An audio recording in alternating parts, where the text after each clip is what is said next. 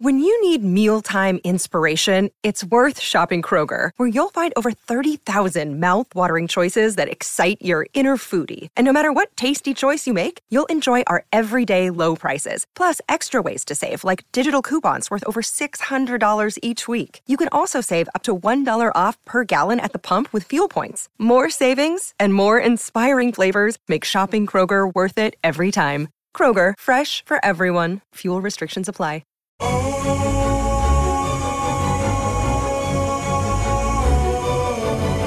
Comenzando con este podcast de Viva Mejor nuevamente, les habla Roberto Aceves y tengo aquí a mi lado a Carlos González. ¿Cómo estás, Carlos?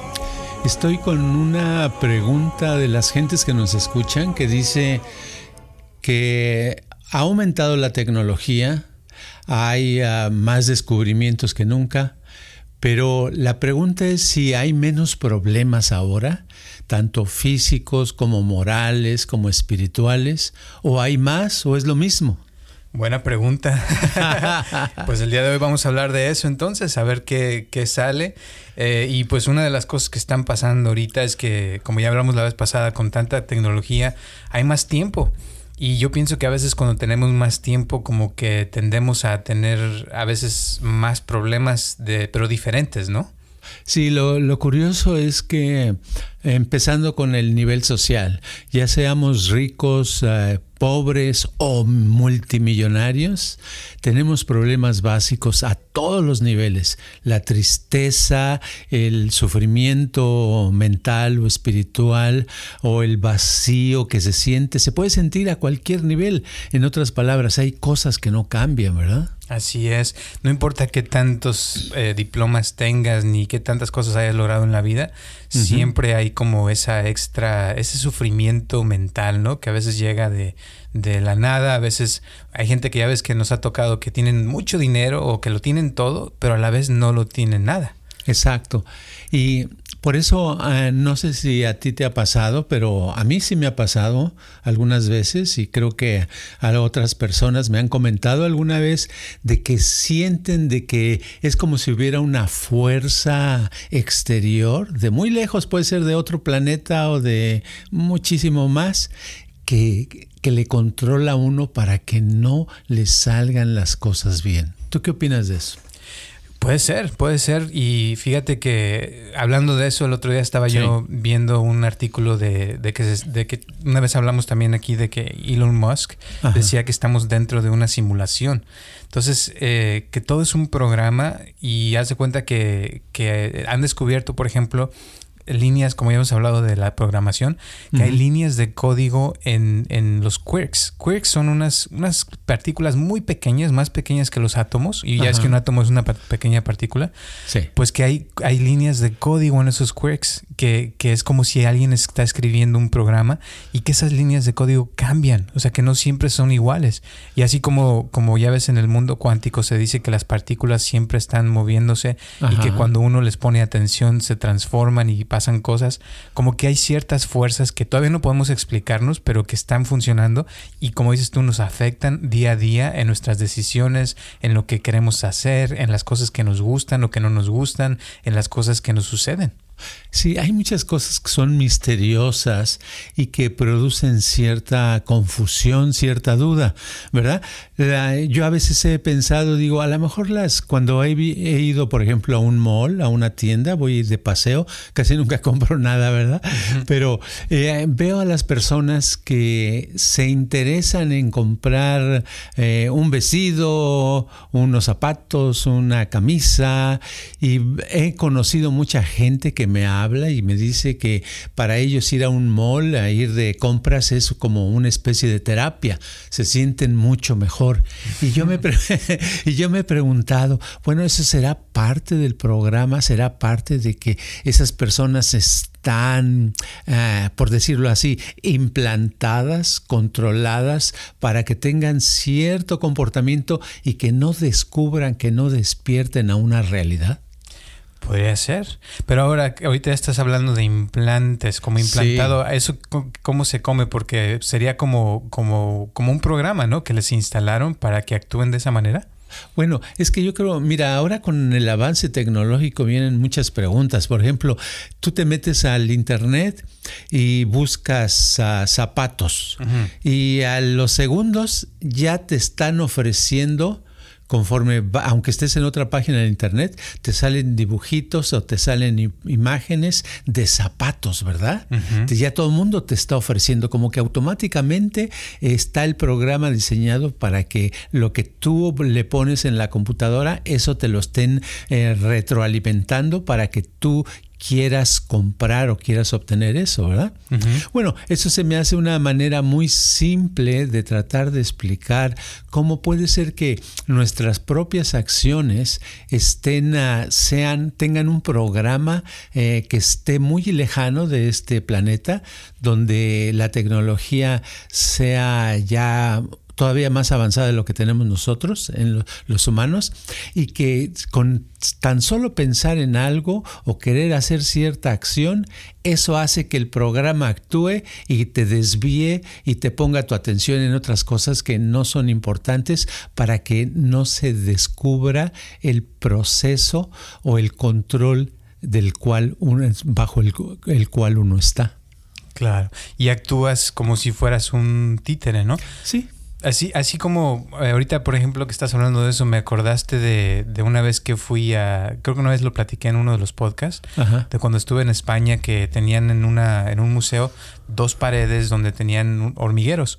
y, los dos tenían letreritos de cosas, eh, de, por ejemplo, las hormigas son de las únicas hormigas que tienen eh, son granjeras, o sea, que, que, cultivan hongos y tienen también un cementerio y tienen sus casas.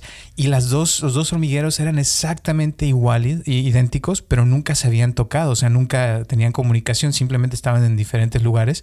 Y que las hormigas son, siempre han sido muy trabajadoras y que siempre hacen, o sea, como que actúan de la misma manera. Y te, me hizo pensar, o sea, que traen como ese programa ya este, instalado de que tienen que trabajar, tienen que crear eh, las granjas, que tienen que crear eh, los cementerios, pero ¿dónde está? O sea, porque no, no, o sea, no se ve, ¿sí me entiendes? Pero, sí. pero lo hacen. Exacto.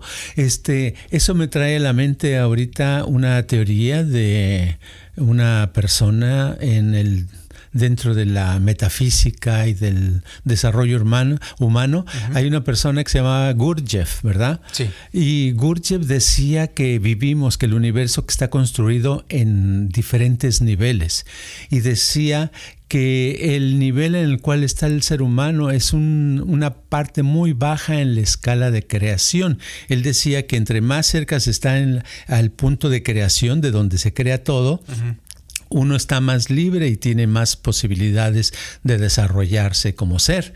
Y decía que los humanos estamos en un planeta en un estado eh, muy, muy bajo y que estamos, nosotros estamos expuestos a muchas leyes.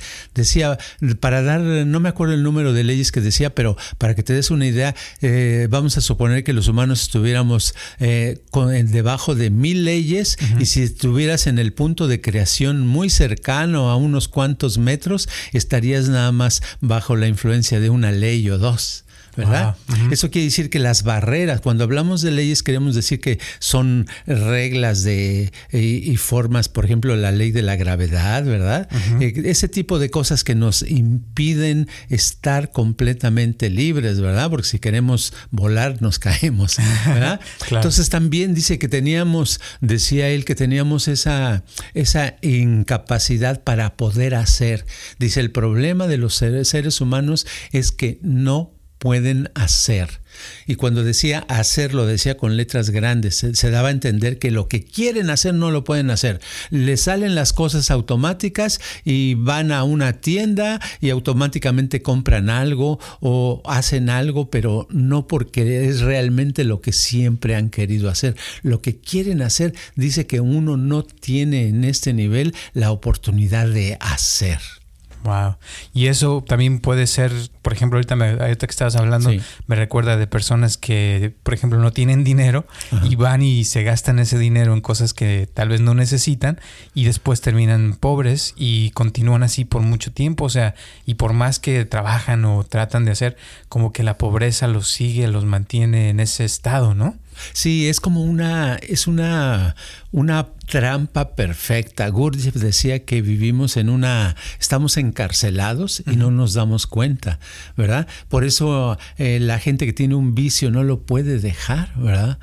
Tiene un vicio o quiere tener éxito en algo y no lo puede tener porque no puede hacer, no puede hacer los pasos necesarios y muchas veces se lo propone, uno se lo puede proponer una y otra vez y siempre, siempre resulta que le pasa algo que le impide lograr eso. Es, como una especie de impotencia muy grande. Y claro, es un tema que eh, prefiere uno no tratarlo, ¿verdad?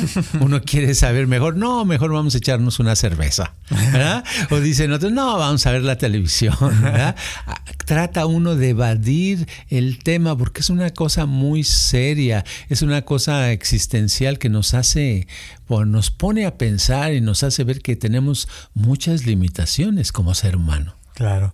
Y esto me, hace también pensar que, y como ya también lo hemos hablado en el pasado, que cuando uno se sale del cuerpo, es como, como dices, es como si dejara uno de, de estar siendo el efecto del cuerpo. O sea, y es cuando hemos hablado también de que cuando te sales del cuerpo puedes recordar toda tu existencia, tus vidas pasadas, eh, tienes, tienes más poderes, más cosas, y que cuando te metes al cuerpo te crea inconsciencia, te hace que no puedas recordar cosas, te hace ser más efecto del, del, del mundo físico, ¿no?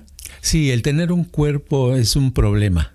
Es una, un placer porque puedes usarlo para comida sabrosa, para ir a lugares, caminar, etcétera, pero te impide a ah, tener ah, acceso a mucho conocimiento.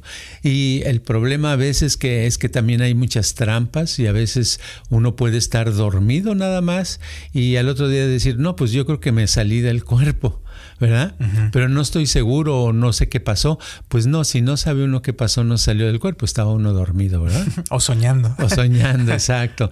Pero sí, es, es increíble cómo un ser un ser espiritual, algo que en realidad básicamente no tiene materia, quede atrapado en un cuerpo, quede atrapado en un planeta, quede atrapado en una situación donde no se puede zafar de eso. Es una cosa increíble. Claro. Y ahora, ¿qué te refieres con eso de, la creación, del momento? ¿Es como el, centro de, de, donde viene el todo, del origen? Sí, es como decir, como si tomamos en cuenta la teoría de cómo se creó el universo, ¿verdad? Que hubo una especie de explosión. El Big Bang. El Big Bang. Entonces, pues, vamos a suponer que ese momento de explosión fue el momento de creación. ¿Verdad? Y el estar en ese punto, lo más, en ese punto cercano, te da más libertad porque estás cerca de, la causa, de la emanación. Es como eh, compararlo con un arroyo de agua. Si estás de donde brota el agua, ¿verdad? Te toca la mejor agua. La más pura. La más pura. Si ya estás muy alejado, te toca un agua de lodo con mosquitos y con quién sabe cuánta suciedad, ¿verdad? Sí. Entonces, el estar cerca tienes más, tienes más, ah, más de todo, más conocimiento, más eh, libertad, más, ah, más poder. Claro. ¿verdad? Y entonces, eso es lo que se refería con el punto de creación. Pero entonces para lograr eso, o sea, digamos, yo quiero, yo quiero llegar a ese punto, pues no puedo llegar con este cuerpo. O sea, me, si quisiera agarrar una nave espacial, no creo que llegue muy lejos, porque no creo que esté cerca del centro de aquí de la Tierra, ¿no? Sí, yo creo que en el viaje el cuerpo se, se derrite. Entonces, ¿qué haría uno? Eso es difícil. Yo creo que la pensar uno en eso, en llegar a acercarse, y es primero liberarse de alguna una pequeña ley dentro de donde vivimos, liberarse de una atadura, mejor dicho, porque decía Gurdjieff, decía, bueno, el primer punto que uno tiene que dedicarle en su vida es a darse cuenta que está atrapado, que vive en una cárcel. Y eso en sí se lleva mucho tiempo. Y la verdad sí, porque es, ah, es, ah, es muy, muy difícil enfrentarse a una situación así y sentir que uno es algo más. Porque muchas veces el problema es que estamos tan condicionados por el medio ambiente, por todo lo que ha pasado, que sentimos que nada más somos un, una persona que lo que único que tiene que hacer es comer y dormir, ¿verdad? Y trabajar un rato, pero trabajar para comer y dormir. Como que no somos nada más que eso, como que no, no debemos de tener sueños eh, hacia el futuro o ideales más grandes, más elevados. Y ahí se queda. Y eso en sí ya estar esclavizado, el pensar que somos tan poca cosa, ¿no crees? Claro. Y cuando se vuelve la vida como un robot, ¿no? En automático, la monotonía, o sea, te, te, hace, te duerme. O sea, el hacer lo mismo una y otra vez y, no estar eh, haciendo cosas creativas con espontaneidad como hemos hablado en el pasado, ¿no? Todo eso es como estar siendo efecto del programa, ¿no? Sí, y es increíble porque uno sale a la calle. Puede ser en, un autobús, puede ser caminando, puede ser en un parque, puede ser en, el, eh, en un mall, en cualquier lugar que uno vaya, eh, uno siempre, si observa uno a las personas, va a ver que la mayoría de las personas carecen de felicidad. ¿Lo has notado? Sí, es muy cierto. Carecen de felicidad, todos con una cara de o de disgusto por vivir, de, eh, de estar dolidos, dolidas por el trabajo, porque tienen un desacuerdo con su familia, con sus amigos, con el medio ambiente. Y si tuviéramos una camarita que mostrara todo lo que están pensando, veríamos que mucha gente dice, bueno, ¿qué estoy haciendo? ¿Por qué no me salen bien las cosas? ¿Cómo pago mis deudas? ¿Cómo esto? ¿Cómo aquello? Pero ya es una cosa común que estamos tan ah, familiarizados y tan condicionados que se nos hace normal el sufrir, el pensar que los problemas, la angustia, la ansiedad son es normal y que así hay que vivir, pero yo pienso que es parte del programa que nos mantiene condicionados al sufrimiento, porque no podemos nosotros salir del sufrimiento y de ese estado mientras estamos de acuerdo, ¿verdad? Claro. Y fíjate, ahorita que estás hablando de todo esto, o sea, ya vienen las fiestas de Thanksgiving, de Acción de Gracias, viene Navidad, viene el, primero del año, y como que si te pones a ver, eh, la mayoría de la gente va a hacer lo mismo. Ya saben que viene el Black Friday, el, Buen Fin en, México, y, que, y, que, y qué van a hacer, van a comprar esto, tienen planes de hacer esto, van a ir a cenar con su familia, bla, bla, bla, bla, y como que ya todo está planeado de que las cosas tienen que ser de cierta manera luego empieza el año y ya la persona siente que ahora sí va a lograr esto y, se, y traes el programa de que va a hacer bla, bla, bla, bla y luego ya viene nuevamente el, el, día de San Valentín y luego viene el día de esto y luego el día de aquello. O sea, y se repite. Y se repite el mismo año. Sí, es, es la rueda del eterno retorno. Sí, es como empezar algo, continuar y terminarlo y luego otra vez empezar, continuar y terminar algo. Es como nacer, vivir y morir, ¿verdad? Pero eso es lo que eh, eh, también tradicionalmente en las ah, en ciertas filosofías del pasado han, han hablado de que este, vivimos en un eterno retorno y que una de las cosas que hay que hacer que, que, sería una meta muy buena es liberarse de esa rueda de las reencarnaciones, del volver a vivir a lo mismo, de volver a estar a lo mismo. Pero ¿cómo vamos a, salir de eso si estamos de acuerdo en que viene Thanksgiving y que hay que celebrar, que el Black Friday hay que ir de compras? porque hacemos lo mismo, ¿no? Hacemos lo mismo y ¿por qué tratando de buscar un poquito de placer?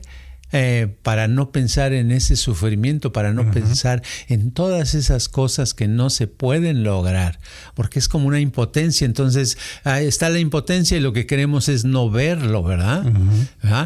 Y sonamos negativos, pero esa es la verdad, es lo que se siente, es lo que se ve todos los días. Y eh, eso eh, hacemos lo mismo. ¿Por qué? Porque es más fácil hacer lo mismo que hacer, que enfrentarnos a qué nos estará pasando, ¿verdad? Claro. O por ejemplo, alguien que está joven que, piensa que la vida es casarse, tener hijos y, tener una casa, o sea, ir a la universidad, tener un título, o sea, como que ya hay ciertas cosas y las hace y, y todo como que si ya estuviera escrito, ¿no? Que así debe de hacer las cosas, cuando en realidad no hay ningún manual que diga, mira, así tienes que ser.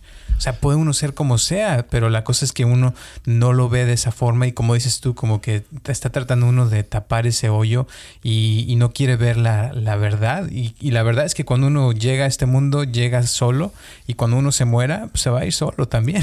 Exacto. Y yo eh, muchas, muchas veces a través de los años he escuchado gente que les pregunto, a ver, ¿y cómo está tu vida? Ay, va, ya, ya está bien ahorita. Dice, tengo comida, eh, tengo pareja y tengo trabajo.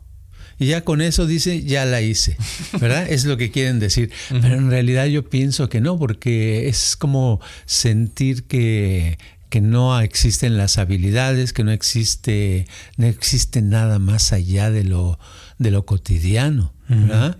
Y entonces eso nos limita y nos mantiene como, como muy, muy eh, esclavizados, esclavizados a cosas desconocidas. Son desconocidas porque no nos damos cuenta, porque no las vemos, porque no las sentimos, porque ni siquiera muchas veces algunos de nosotros tenemos idea de que puede existir algo más que no sea el trabajo, las amistades y comer y dormir. ¿Verdad? Wow, qué profundo.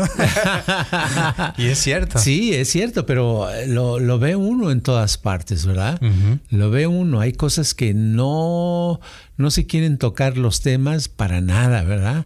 Pensar algo al respecto de algo es como, no, ¿verdad? Hasta la misma meditación ahora la vemos, mucha de la meditación es muy superficial, se necesitan, hay quienes consiguen una aplicación para meditar, ¿verdad?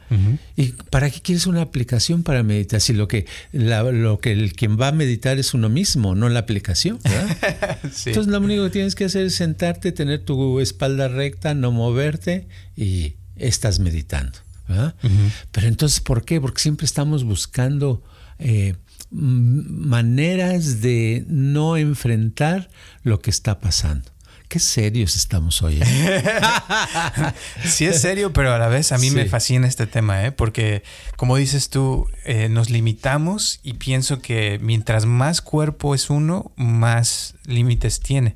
Entonces, mientras más piensa como cuerpo, mientras más, como dices tú, piensas en que la vida es trabajo, dinero, eh, tener eh, ciertas cosas, ciertas necesidades y ya te sientes satisfecho, estás dejando todo lo ilimitado que es el ser, el espíritu, o sea, y pienso que esa es, esa es la parte, si uno fuera más espiritual y pudiera ver y darse cuenta realmente quién es uno, podría tener realmente, no tiene límite lo que podría llegar a esa persona en cuestión de habilidad, como dices. Exacto, es como digamos, tener una frutería, ¿verdad?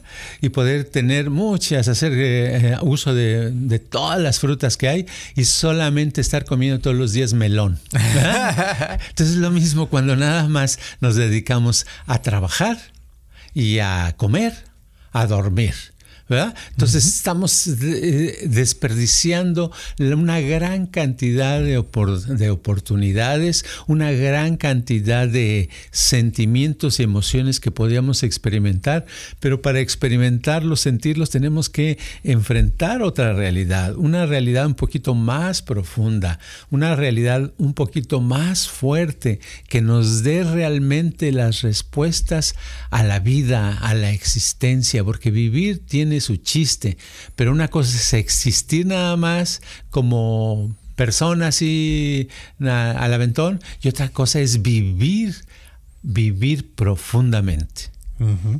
Más cerca, como dices tú, a la creación. Exacto. Y ahora otra cosa, con eso, o sea, yo siento que a veces, eh, por ejemplo, a lo mejor a alguien que nos está escuchando le puede sonar esto muy, muy raro, muy fuera de lo normal, pero eh, otro ejemplo que se me ocurrió es que, por ejemplo, uno puede ser que se sienta que es, en nuestro caso, mexicano, ¿no? Sí. Y sientes que esa es tu cultura y lo que eres, pero en realidad uno puede ser americano, puede ser chino, puede ser ruso, puede ser todas las nacionalidades, no tiene que tener una nacionalidad. O puede ser eh, no humano, puede llegar a ser una hormiga, puede llegar a ser un, un perro, o sea, un gato, cualquier cosa. Y eso, o sea, es algo de que el espíritu puede hacer, pero un cuerpo no podría. Es cierto, pero ¿sabes lo que pasa? Que, que yo me he dado cuenta que las personas, mucho, un porcentaje muy grande de personas, Hace cuenta, eh, estoy recordando a alguien de hace unos años. Viene, tiene problemas con su, en su familia, eh, no puede dormir bien, le duele el estómago, le duele aquello, eh, en su trabajo no va bien, etc. Entonces em, empieza a venir, ¿verdad? Le empezamos a ayudar, le damos entrenamiento, lo tratamos y después de unos meses llega un punto que dice, oh, pues yo estoy ya bien, ¿qué tienes? No, pues ya no me duele esto, no me duele el otro, me siento sano, eh, ya mi trabajo voy mejor, eh, con la familia me llevo bien, estoy bien. Y en ese momento deciden ya terminar. ¿Y sabes cuál es la desilusión? Es que para mí ese es el principio donde deberían de estar listos para empezar. ¿Me entiendes? Porque empezar ah, para el requisito, en, las, en la tradición... la tradición espiritual antigua, ¿verdad? Secreta, le decíamos, o, es secreta porque no se ponía así abiertamente. Uno de los requisitos para entrar a estudiar algo era que la persona estuviera sana. ¿Verdad? Que no tuviera deudas, ¿verdad? Para que no le jalara la atención afuera. Ya que estaba sana y estaba en buen estado, se le podía, se le daba una prueba a ver si lo podían admitir a estudiar para trabajar en sí mismo, ¿verdad? O en sí misma. Pero ahora aquí el problema que yo he visto a través de los años, que me pasa con un porcentaje grandísimo de la gente, es que cuando se, ya no les duele nada, es cuando ya, ya terminan, sienten que terminaron, como si la vida nada más fuera para que no te doliera nada, para seguir nada más comiendo, durmiendo y trabajando. y entonces es, es un poco decepcionante crea desilusión eso porque es el principio, es cuando realmente, ok, ya no me duele nada, ya este, tal vez no tengo deudas, eh, me llevo bien con la gente a mi alrededor, ok, ahora sí me puedo concentrar mejor y ahora sí voy a estudiar, aprender acerca de mí mismo, por qué estoy aquí en el mundo, qué hago, de dónde vengo, hacia dónde voy, vamos a, descubrir a qué es lo que hay más allá, qué fuerzas existen en alrededor mío, dentro de mí para liberarme y para volverme un ser espiritual más fuerte. ¿Sí? ¿Me entiendes? Wow. Pero entonces, porque de otra manera nada más eh, los que han venido, y te digo, es un porcentaje muy grande, no, pues ya estoy bien y ya lo dan por hecho, le dices, ok, pues entonces listo para, ahora sí te puedo meter a algo, algo. Ah, ok, más adelante porque ahorita no tengo tiempo. Como que si no, es como la carga este, mueve al burro, dicen, o algo así, ¿no? Hace caminar al burro. Y es eso. Entonces, si no tienen carga, ya no se mueven. Si no tienen carga, ya no hay motivación para eh, superarse. Y eso es muy desagradable, porque desagradable para mí, porque digo, ¿cómo se puede acabar la motivación si es cuando debería de empezar, ¿no? Y esto que estás diciendo también me acuerda que también otra cosa que he visto que pasa mucho es que viene la gente, le empezamos a ayudar, les empieza a ir mejor y casi la mayoría miden su avance por cuánto dinero están haciendo. Y si tienen dinero, quiere decir que van bien. Y cuando ya tienen dinero, como dices tú, ya no hay dolor, entonces ya dejan de venir.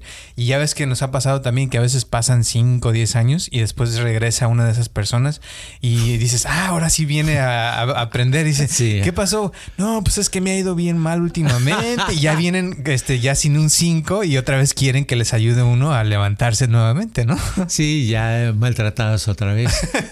Y entonces es un cuento de nunca acabar, porque en realidad lo, importante es pero es porque falta eso, falta como que dentro del programa de la sociedad está esa fuerza, ese programa, ¿verdad? Que hace que la persona se duerma, ¿verdad? Se duerma y no quiera salir de ese adormecimiento, que quede completamente en ese estado. Porque como decía Gurdjieff también, decía, si hubiera 20 personas completamente despiertas, el mundo cambiaría completamente para bien. Pero ese es el problema, que todos si andamos dormidos, pues es natural que no, no podamos cambiar nada. Claro.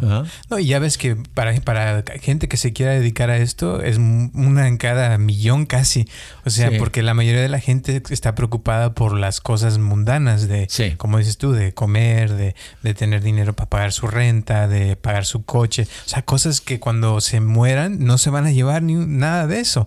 Pero el conocimiento, las habilidades, todo lo que se pueda lograr espiritualmente hablando, eso sí se lo puede llevar la persona, pero eso no le ponen eh, importancia, no le dan valor porque como no se ve, no lo siento, pues no es algo que lo ven como importante, digamos, ¿no? Sí, pero qué padre sería que hubiera eh, personas, ¿verdad?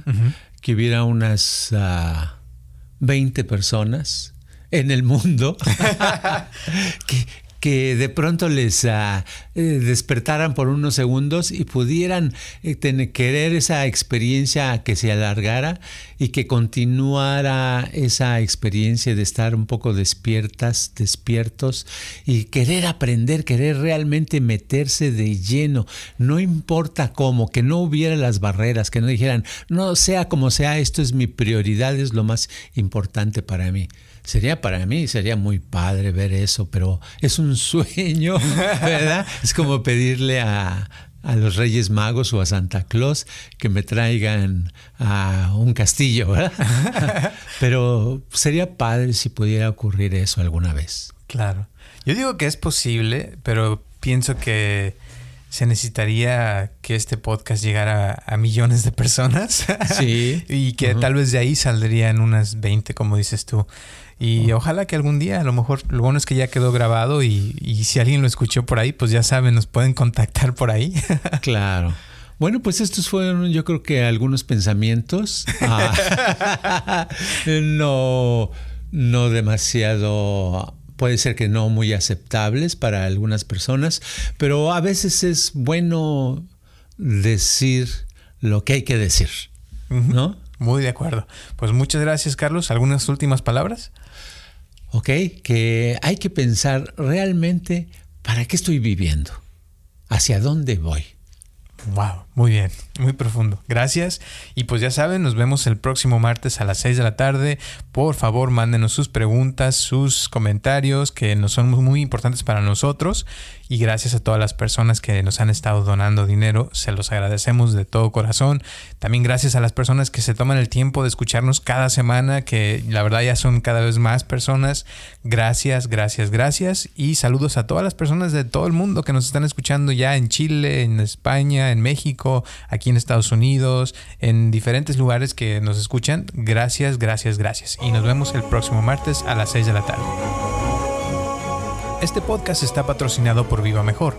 Ayúdanos a compartirlo con tus amistades para que crezca esta comunidad y si te interesa donar algo para que este podcast continúe o si tienes algún problema o pregunta que te gustaría resolver, por favor comunícate al área 714-328-4661 o mándanos un correo electrónico a vivamejor.gmail.com.